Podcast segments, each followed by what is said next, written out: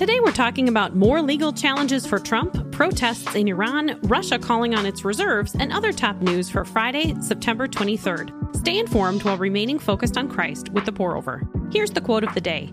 Fairy tales do not tell children that dragons exist. Children already know that dragons exist. Fairy tales tell children the dragons can be killed. G.K. Chesterton.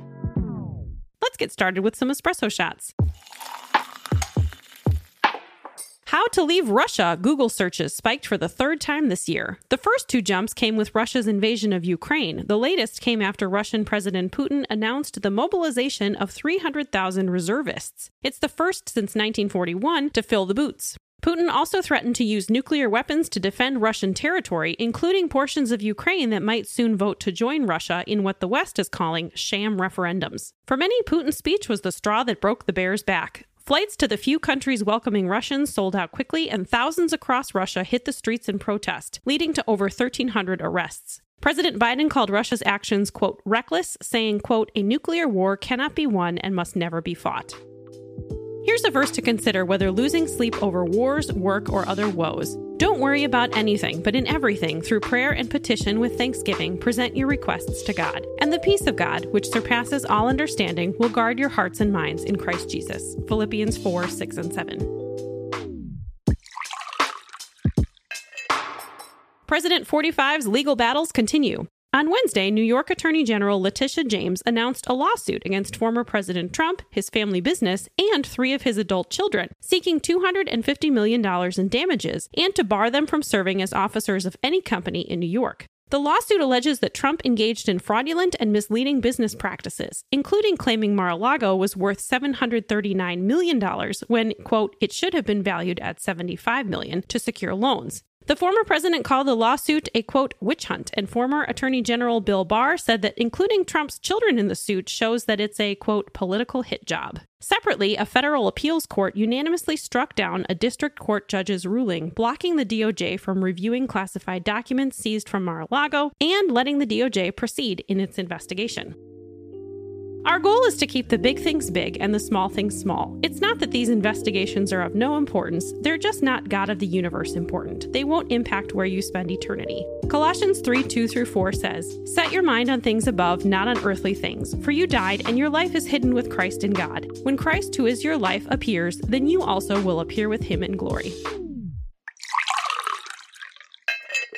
Protests have erupted across Iran in response to the death of a young woman in police custody. Mahsa Amini, 22 years old, died shortly after being arrested by a guidance patrol, commonly called the morality police, for wearing her hijab too loosely. Police claim she suffered a heart attack, but others report she was beaten while in detention. Protests, including women burning hijabs and yelling death to the dictator, began in northwestern Kurdish regions, and the government responded in force, shutting down internet access and dispelling crowds with tear gas. Even still, riots have spread to at least 50 cities and eight people have died. The unrest comes amid already heightened tensions in the country. Iran's economy has been hit hard by U.S. sanctions following America's withdrawal from the Iran nuclear deal in 2018. Talks of a new deal have stalled.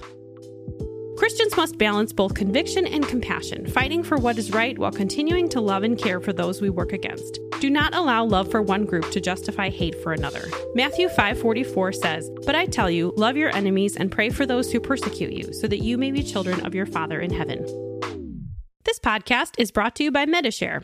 We'll be honest, we were skeptical about the entire Christian healthcare sharing industry, but after digging in, we've realized Medi-Share is a great option for many people. People like an unnamed member of the pour over staff who hasn't been to a doctor since their pediatrician cut them off, yikes, but loves the idea of Medi-Share's 24 7 telehealth option. Medi-Share allows Christians to share one another's medical bills. The typical family saves $500 a month by switching from traditional health insurance, so it's well worth a look. See if it's right for you. We've got a link for you in the show notes. Just a quick note healthcare sharing is not the best option for everyone, but it is an excellent option for many. Take the time to research if it's right for you and your family.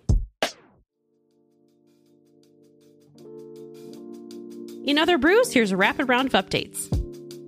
Hike 'em up. The Federal Reserve raised interest rates by 0.75% again on Wednesday and signaled that additional hefty hoists are likely on their way. Fed Chair Jerome Powell didn't mince words, saying, quote, We've got to get inflation behind us. I wish there was a painless way to do that. There isn't. In Haiti, protesters are demanding the resignation of President Ariel Henry as petrol prices, that's gas prices to us Americans, skyrocket. The riots come as government fuel subsidies end, inflation is at its highest in a decade, and chronic gang violence remains a deadly threat, all in a country where 40% of the population relies on food assistance. It is a dry heat, Robert Sarver's hot seat proved too toasty. The owner of the Phoenix Suns and Phoenix Mercury was fined $10 million by the NBA and suspended for one year for multiple offenses, including sexual harassment and using racist language. Sarver announced he will sell his teams. 6.8 magnitude earthquake struck western Mexico on Thursday, killing one woman in Mexico City while causing another man to suffer a fatal heart attack. The quake comes on the heels of Monday's 7.6 magnitude event, which killed two people in the Pacific port of Manzanillo.